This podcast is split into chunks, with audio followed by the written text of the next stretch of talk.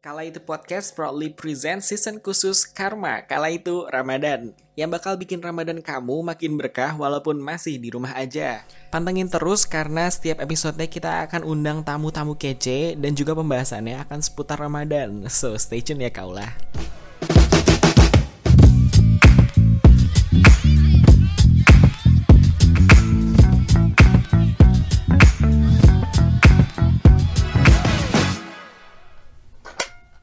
Bismillahirrahmanirrahim. Assalamualaikum warahmatullahi wabarakatuh. Waalaikumsalam warahmatullahi wabarakatuh. Jumpa lagi dengan Kala Itu Podcast. Kaulah, malam ini kita akan lanjutin episode ketiga dari Karma Kala Itu Ramadan, season spesial Ramadan yang sebenarnya ini udah Syawal ya, tapi nggak apa-apa. Masih dalam suasana takbiran yang akan nemenin malam takbiran kamu yang sendirian. Oke. Sesuai dengan... Itu mau berdiri sendiri, Pang. Oh. Gak usah dibahas. Nanti, itu keren juga ya, kursi pakai kursi gaming loh, Pak. Waduh. Anak sebenarnya udah mau nutupin nih biar nggak jumawa ya, tapi ke gap ya. Kursi meja makan. Yoi. Waduh. Gue sudah rasul banget gue. Waduh, lesehan dong, Bud. Iya. Oke, Kaulah, jadi sesuai sama poster yang tadi siang kita share, malam ini di episode ketiga kita akan ngebahas tentang investasi syariah atau konvensional ya.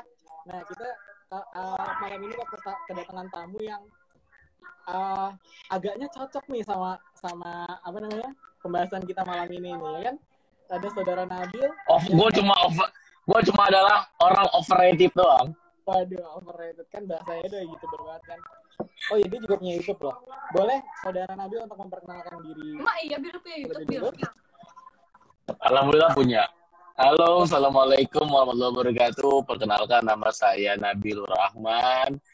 Ya, kesibukan saya cuma mencari kesibukan. Saya juga bisa dibilang content creator juga lah. Saya juga YouTuber juga, ya walaupun cuma ada ya kisaran cuma 90 subscriber. YouTube saya Nabilur Rahman. I-nya 2. Boleh. Coba dilihat ya, guys. Oh iya, Dimbil, kayaknya agak lebih oke kalau lo mengambil juga sebagai latar belakang pendidikan lo nih, karena wah siapa tahu nyambung nih sama pembahasannya, atau kayak oh ternyata latar belakang pendidikannya nggak nyambung banget, tapi ternyata ilmu sampai ke sana. Waduh. Tapi sebelumnya saya minum dulu. Bismillahirrahmanirrahim. Boleh. Iya. Kita merayakan Syawal. Ya, jadi teman-teman, alhamdulillah saya kuliah di salah satu perguruan tinggi negeri di Jakarta ya. Perguruan tinggi negeri memang yang benar-benar asli di Jakarta, yang lain kan cuma ngaku-ngaku doang. Jadi bisa ditebak lah ya, dari perguruan tinggi negeri yang benar-benar di Jakarta, literally Jakarta itu cuma kampus gue doang, alhamdulillah. Ya, gue menyelesaikan studi gue jurusan manajemen. Yang mana manajemen ini niat awalnya adalah ngambil finance, tapi berhubung awalnya tuh saya pengen sekali ambil finance, tapi ya qadarullah nyemplungnya di marketing. Itu disebabkan memang Gue marketing karena tuh di kampus gue kalau mau ngambil finance, marketing atau HR itu minimal matkulnya B. Nah, cuma satu kelas gue itu rata itu dapat C semua. Bisa ngambil finance tapi harus ngulang. Tapi berhubung karena saya sayang kepada diri saya ya, dan saya tidak mau membebani otak lagi, ya udah saya ngambil marketing. Tapi kan gak usah sayang umur, Bill. Ente kan kelahiran 99. Bukan masalah umurnya, tapi masalahnya UKT mahal ya. Oh gitu, oke. Saya tidak sedermawan itu ke kampus. Masih mikir 2 kali lah. Oke, berarti udah jelas ya Kaulah latar belakang dari tamu kita di episode ketiga malam ini. Nah, kalau misalnya ngomongin masalah investasi nih, syariah dan konvensional, sebenarnya kayak mungkin ini gak sih agak asik kalau misalnya kita bahas sebenarnya kayak syariah tuh apa sih, batasannya apa, atau definisinya apa gitu yang bikin jelas beda antara syariah konvensional. Yang paling jelas beda akad. Jelas banget tuh ya. Contoh simpelnya gini, ini kita bikin hal simpel aja, kita nggak usah bikin sulit-sulit. Kalau misalkan Puput sama Nova satu kamar. Oh, nggak boleh dong. Kenapa nggak boleh? Istri nggak boleh. Kenapa nggak boleh? Boleh, kalau berdua nggak boleh. Ya itu kenapa? Pertanyaan gue adalah kenapa nggak boleh? Karena bukan mahram, belum sah. Nah, kenapa bukan mahram? Karena belum ada akad. Nah, itu dia. Sesimpel itu, Gun. Tapi kan Bill, akad di perbankan atau misalkan jual beli kan kadang suka beda tuh, ya kan? Nah, yang membedakan akadnya itu, oh ini syariah nih karena akadnya kayak gini, oh ini bukan ini konvensional nih gitu. Itu apa? Simpelnya ya. Pasti kalau misalnya kita bikin buka buku tabungan di bank syariah misalkan lah, contohnya langsung dikasih tahu ini ada beberapa pilihan. Mau misalkan ada wadiah, mau doroba, ya kan segala macam. Nah, tapi kalau misalkan cuma kenapa ini nanti dikasih tahu, cuma kalau misalkan di bank konven kita nggak tahu akadnya apa. Kita cuma buka dikasih tahu biaya adminnya berapa, kemungkinan dapat bunganya berapa, tapi kita nggak tahu, nggak jelas lah. Nah, tapi kan kalau ini lebih jelas. Nah, ada gimana? Sejujurnya kan karena gue belum pernah pakai bank syariah ya Bil. Jadi kan gue nggak tahu nih akadnya tuh yang membedakan tuh. Ngerti sih Bil? Jelas. Nah, misalkan kita beli akad wadiah nih ya. Misalkan ya wadiah itu kan titipan. Bentar Bil, akad wadiah itu apa sih? Nah, makanya sabar dulu, jangan dipotong dulu. Let me finish my friend. Nah, contoh wadiah nih. Wadiah itu kan adalah titip. Jadi kita nitip duit kita di bank. Nah, jadi Nah, kalau akad wadiah ini biasanya kita nggak bakalan dapat. Biasanya kalau kita nabung di bank kan kita dapat, kalau misalnya di konven kan dapat bunga ya, betul nggak? Nah, tapi di bank syariah juga ada juga yang kita dapat imbal hasil. Tapi kalau wadiah ini nggak ada. Kenapa? Karena kita cuma nitip duit gitu. Dan kita itu kekurangannya ya. Kekurangannya kalau wadiah itu kita nggak dapat duit nih, ya kan? Nggak dapat tambahan duit lah. Ya kan, tapi kelebihannya adalah kita sama sekali bebas biaya admin segala macam itu kalau wadiah. Beda lah mudoroba. Kalau wadiah itu misalkan nih gue naruh di bank 5 juta. Nah, berarti dalam jangka panjang itu kan duit tetap 5 juta juga. Tetap 5 juta, nggak nambah, nggak kurang. Itu kalau wadiah, kalau mudoroba ya kayak gini. Yang bikin haram tuh sebenarnya ada yang bilang, bunga sama bagi hasil sama aja. Banyak yang bilang gitu. Tapi enggak, beda. Kenapa beda? Kalau bagi hasil, sekarang gue tanya. Kalau bunga, misalkan lu punya 1 juta. 10, gampang berapa ya? Gampang, 100 juta lah. 100 juta. Kalau misalkan lu nabung di bank, lu punya bunga. Oh, dapat bunga 3%. Berarti berapa dapatnya? Enggak tahu, Bil. Ya Allah. Mal, kalau misalkan punya 100 juta, Mal. 100 juta. Dapat bunga 3%. Bagi berapa? 3 juta. Nah, itu kan pasti kan? Menyebut pasti itu 3%. Mau kondisi apapun, kecuali berubah itu kalau misalkan ada suku bunga turun. Dari gubernur BI kan, turunin suku bunga. Nah, tapi kalau di syariah enggak, tergantung pendapatan bagi hasil. Walaupun bagi hasilnya misalkan ada keuntungan 100 juta, mungkin kita cuma 10%. Banknya 90%. Nah, tapi kan ini tidak pasti. Ya kan? Fluktuatif. Yang mana kita tidak merasa kita sama-sama tidak ada menzolimi, karena kan kita tidak tahu masa depan. Tapi kalau misalkan di bank konven itu sudah pasti. Ya kan, sudah pasti tuh. Nah, kan tidak ada yang pasti di dunia ini kecuali kematian. Fluktuatif tuh naik turun kan maksudnya kan? Iya, misalkan keuntungan bank misalkan 100 miliar. Kita dapat sekian persen gitu. Misalkan bulan berikutnya bank cuma dapat 20 miliar. Ya udah, kita juga bagi hasil yang kita dapatkan juga turun juga gitu. Tapi keuntungan adalah kalau misalkan bank, inilah keuntungan yang harus saya sosialisasikan. Simpelnya begini. Tunggu Bil. Semangat kan nih ngomongin keuntungan syariah. Tahan. Iya enggak? Oke. Ini iklan sebentar buat kaula yang nanti penasaran atau mau nanya sesuatu hal yang mungkin belum dijelasin, bisa langsung tanya di kolom komentar ya. Nanti akan dibacain sama kita buat langsung ditanyain ke Nabil. Lanjut Bil. Jadi keuntungannya adalah simpelnya gini aja. Kalau sekarang itu ada, kalau misalkan di konvensional sekarang adalah tingkat suku bunga, termasuk tingkat suku bunga terendah. Bentar, saya lihat dulu. Tingkat suku bunga sekarang itu banyak diturunin demi menggoncang apa sih? Ngasih stimulus lah, ekonomi diturunin, terus suku bunganya biar orang pada minjem dan nanti roda ekonomi jalan lagi. Tapi diturunin. Ya memang cicilan orang lagi juga berubah. Tapi kan kalau nyimpan di bank otomatis berubah juga tingkat suku bunganya. Nah, kalau misalkan dalam segi syariah, kalau misalkan memang nih ternyata banyak orang nih yang pengen nabung di bank syariah, terus bank syariahnya banyak nyalurin dana, terus pada banyak cuan. Ya kita otomatis dapat cuan juga tanpa memikirkan bahwa suku bunga naik atau tuh, tapi enggak, itu cuma mikirin, wah ini banknya lagi naik, ini profitnya segala macam nih. Ya, udah gitu dapat juga kecipratan. Jadi barang-barang memang tidak pasti ya.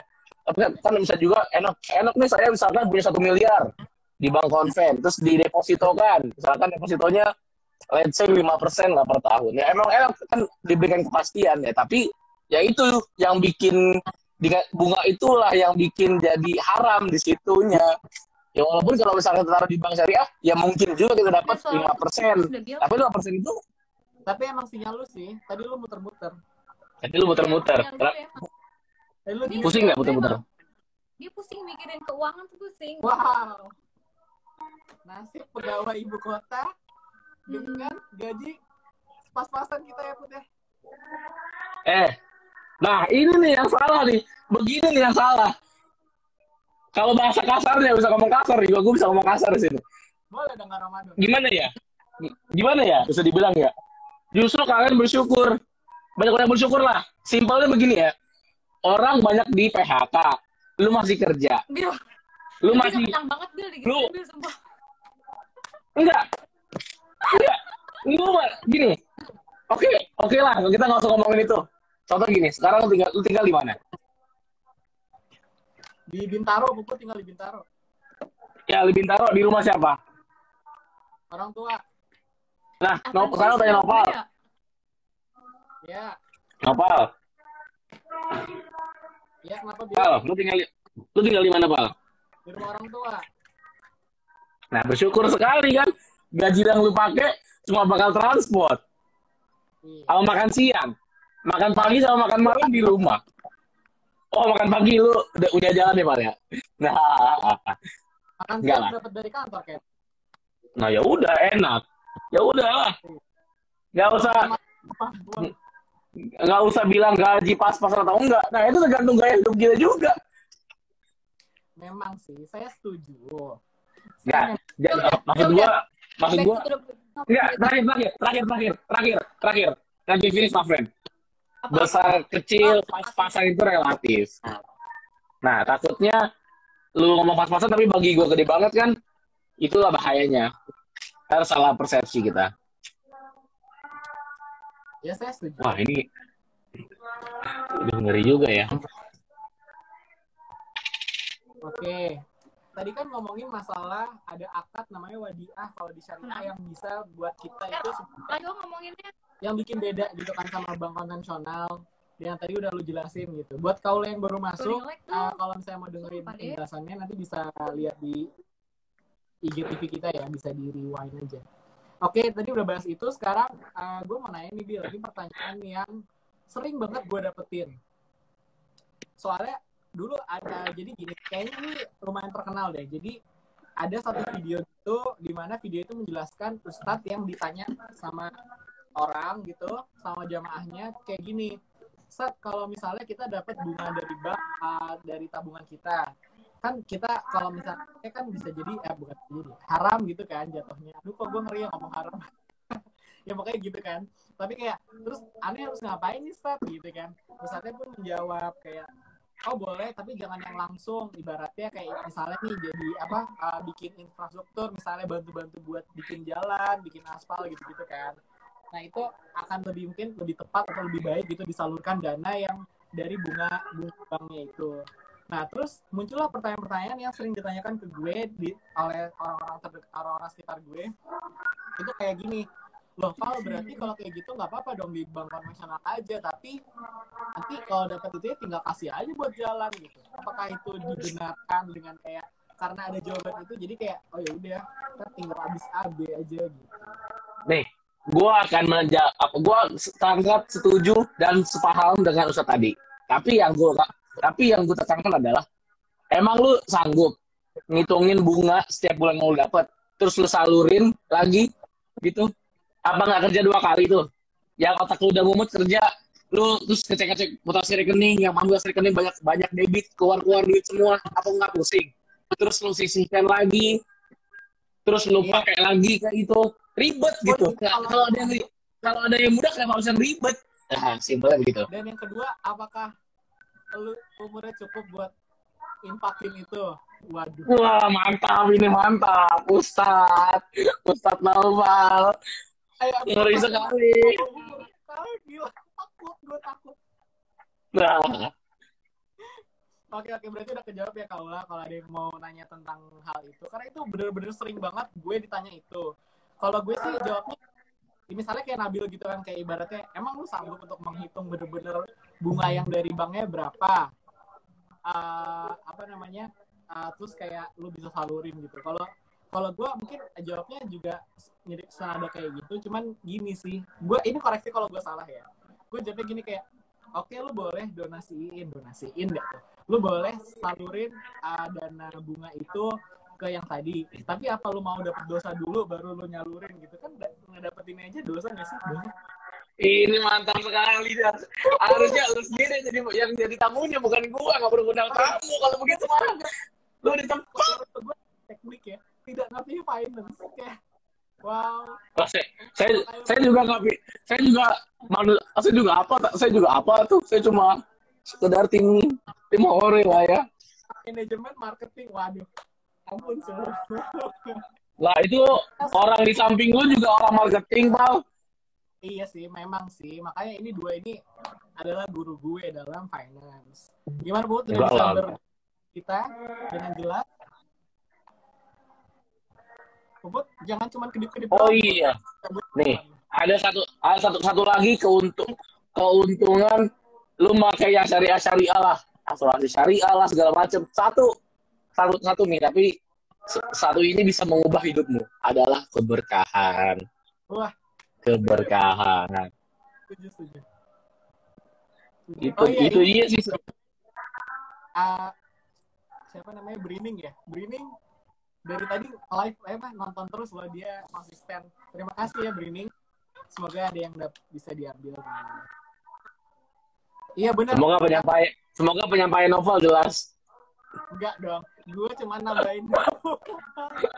Nah, kira-kira nih ada nggak sih investasi yang syariah gitu daripada yang konvensional? Monggo tamu podcast malam ini. Ya ada lah, pastilah. Gimana? Justru zaman sekarang enaknya begitu. Ada yang haram, ada solusinya. Yang halal. Simpelnya begitu. Sekarang kalau nyari apapun misalkan haram, tapi maksudnya nggak semuanya ya. Kebanyakan misalkan produk baru lah, ada produk baru, misalkan dia apa gitu ya. Nah, nanti ada juga produk halalnya. Atau bisa juga produk baru itu ternyata memang produk halal, bisa aja.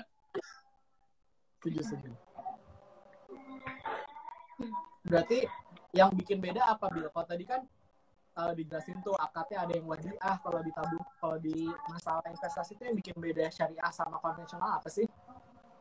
Yang satu ya jelas lah apa namanya jenis usaha, jenis investasinya jelas yang syariah dong, yang tidak melanggar, tidak berbasis riba, tidak melakukan unsur-unsur yang adanya goror, ketidakpastian atau maisir, judi. Terus memang haram, misalkan yang lo investasikan memang bergerak di bidang haram gitu. Contohnya? Simpelnya begitu. Contoh yang syariah apa, Bil? Contoh yang syariah, lu properti lu, misalnya syariah. Dan gue ya? Iya, lu beli aja sama orang, terus lu sewain. Syariah, tapi tetap nanti dapat penghasilan dari sewa itu ya lu bayar zakat lah. Oh iya. Biar makin berkah. Terus berarti kan tadi ini ya, kalau misalnya mau berusaha untuk investasi tapi tetap yang sesuai syariah adalah dengan nggak investasi atau menjauhi investasi yang bergerak di bidang yang haram gitu ya, kayak tadi judi dan lain-lain gitu kan. Berarti apa ya, definisi syariah di sini adalah yang tidak haram gitu kan. Berarti kan tuh sebenarnya banyak banget kan. Iya. Dan satu lagi. Sorry. Kamar gua gelap. Nggak? Nggak gelap kan ya? Mungkin apa-apa, tapi gue boleh tambahin nggak? Iya, soalnya gue pakai timer, lampu gue pakai timer. Oke. Iya. Silakan buat.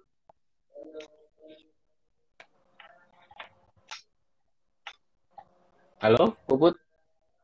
Kok udah diem tuh? Silakan. Ini sinyalnya deh. Udah, gue capek deh masih nyalon gue sendiri. Anda pindah rumah gimana? Ini pertama enggak nih, mungkin bisa tahu apa namanya, milih produk ya.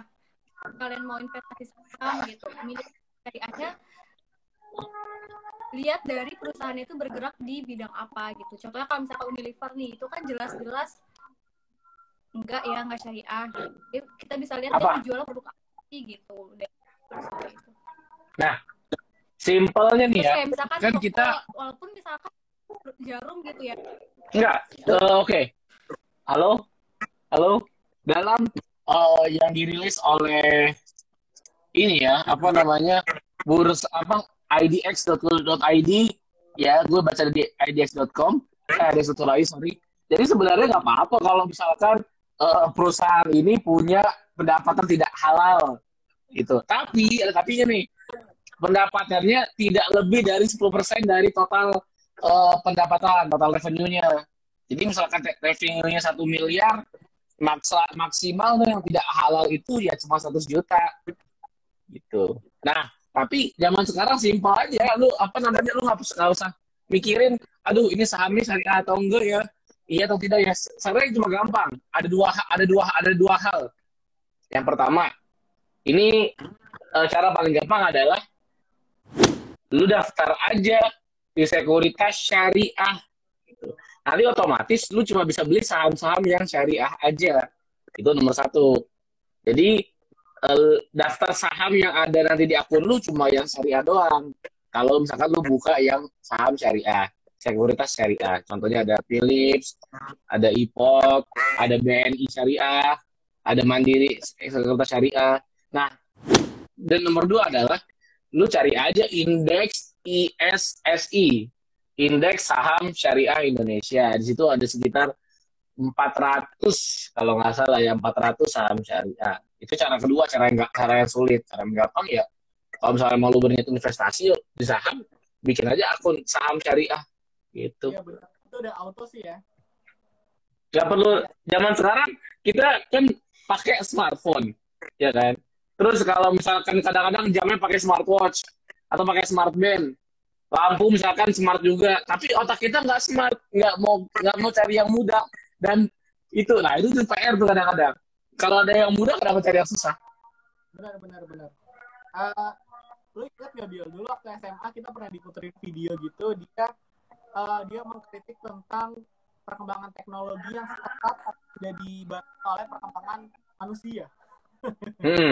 Jadi dia bilang smartphone and dumb people. Ya makanya itu dia. Gue setuju banget.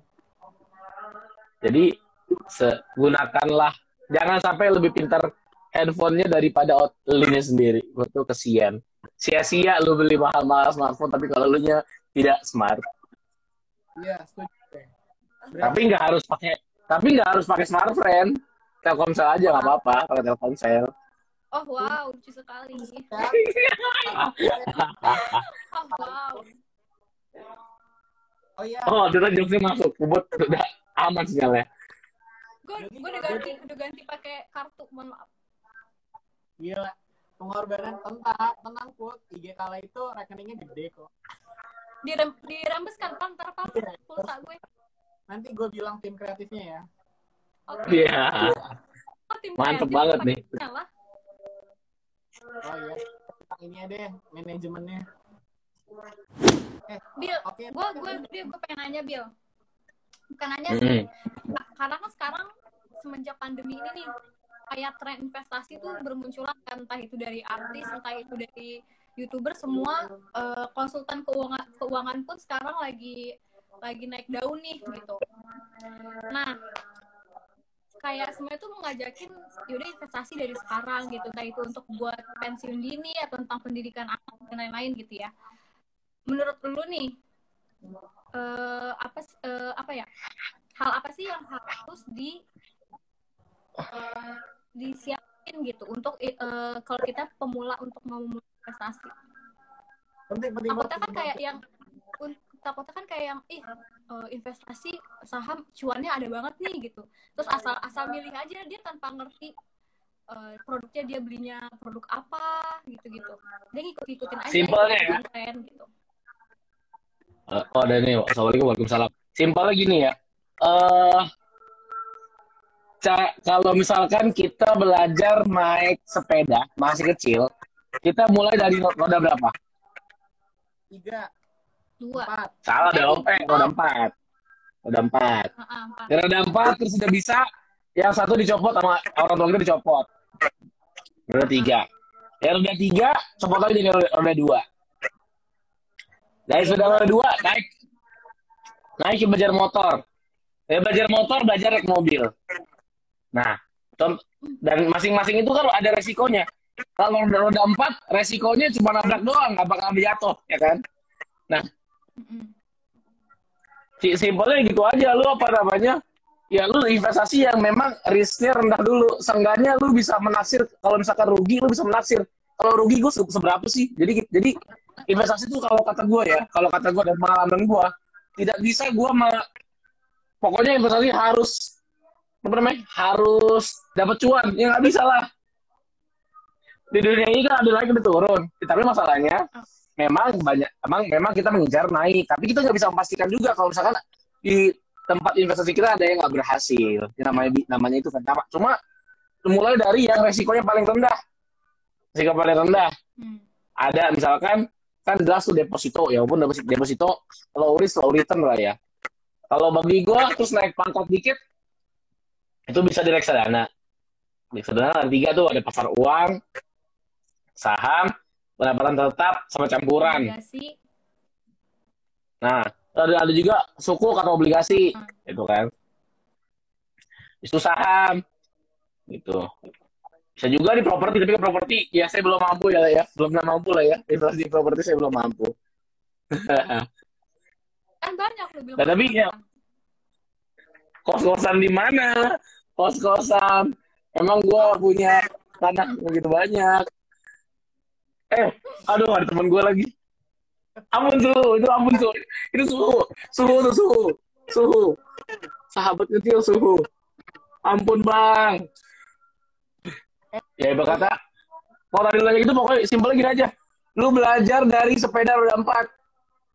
3, 2, motor, mobil. Jangan langsung lu belajar naik mobil. Atau gini dah, jangan langsung belajar naik motor. Yang ada, lu bukannya nggak bisa. Lu aja menstabilkannya nggak bisa. Baru nabraknya, udah pasti nabrak. Iya. Berarti intinya step by step dari yang mudah gitu, yang paling ringan, dan juga nggak cuma step by step, tapi kenali resikonya ya. Lu sanggup nggak dengan resiko yang segini gitu kan. Tapi sebenarnya resiko itu bisa diminimalisir dengan adanya otak dan pengalaman. Contoh nih, simpel lagi. Lu naik sepeda roda 3. Iya kan, sepeda roda 3. Yang dicopot sama bokap lu dari roda 4 lu naik yang sebelah kanan. Ya kan, yang sebelah kanan. Berarti lu bisa bertumbuh di sebelah kiri kan. Misalkan lu jatuh saat belok kanan, ya kan. Karena lu terlalu buru-buru, akhirnya tidak seimbang. Nah, coba deh. Kalau misalkan lu, kalau gue belok kanan ke atas, karena nggak ada penyangga di kanan, lu pasti bakal jatuh, ya kan? Yeah. Betul nggak?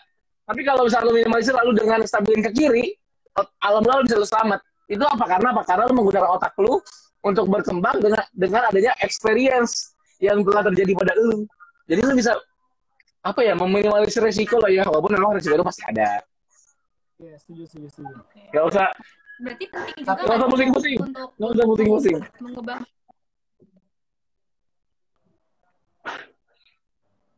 Halo? Oh iya, buat Kaula yang mau nanya, gak apa-apa langsung aja nanti tanya ya. By the way, ini gue jujur aja nih, gue masih yang terakhir tuh komenan Apip, gue gak ngeliat lagi, gak ada notif siapa yang masuk dan siapa yang komen, jadi... Oh ini, ada temen gue yang komen, Oh, temen gue ini. Enggak, dia suhu juga. Enggak. Kalau misalnya ada yang nanya nanti bisa ditanya, dijelasin ya, dibacain ya, Bil. Ini gue nggak tahu kenapa nih, gue maaf ya. Oh ya, Bil. Anehnya gini, Pal. Pas lo briefing katanya nanti banyak masalah gitu kan, koneksi segala macam. Tapi ternyata gue alhamdulillah kali ini gue tamunya aman-aman aja ya. Ternyata malah lo berdua yang bermasalah internetnya dan segala macamnya. Masalahnya juga biasanya bukan dari tamunya doang kok, dari hostnya juga. Ya Bil, tadi kan lu bilang ya, strategi itu penting dalam melakukan apapun. Jangan yang kayak sembrono lu main apa ya? Nggak pakai strategi atau nggak pakai disusun lu. Walaupun resiko tetap. Itu kan misalnya tadi lu ngasih contoh kita main sepeda, naik sepeda roda 4 belajar terus tiba-tiba jadi roda 3 yang dicopot di bagian kiri ya kan? Kanan tadi gua ngomongin kanan. Oh iya. Terus kalau misalnya ya Allah, beda kanan kiri. Terus kalau bokap gua sadis yang dicopot ban yang di roda depan gimana, Bil? Itu enggak logis. Itu lu kayaknya lu harus pertanyakan deh, kayak lu bukan anak kandung deh, Pal. Oh, iya. Gimana Anda mau menatap masa depan kalau roda depannya saja dicopot? Iya. Terima kasih banyak. Okay. Thank you juga, kita udah seru-seru malam ini bareng. Seru-seru malam ini bareng, semoga ada yang bisa diambil. Jangan lupa tetap pantengin Kala Itu Podcast. Kalau misalnya kalian kepo juga sama episode sebelumnya, ada juga kita di Spotify. Dan juga jangan lupa di-follow dan terus dipantengin ya, karena season 3 akan lagi keluar. Terima kasih banyak. Wabillahi taufiq wal hidayah. Wassalamualaikum warahmatullahi wabarakatuh. Bye-bye.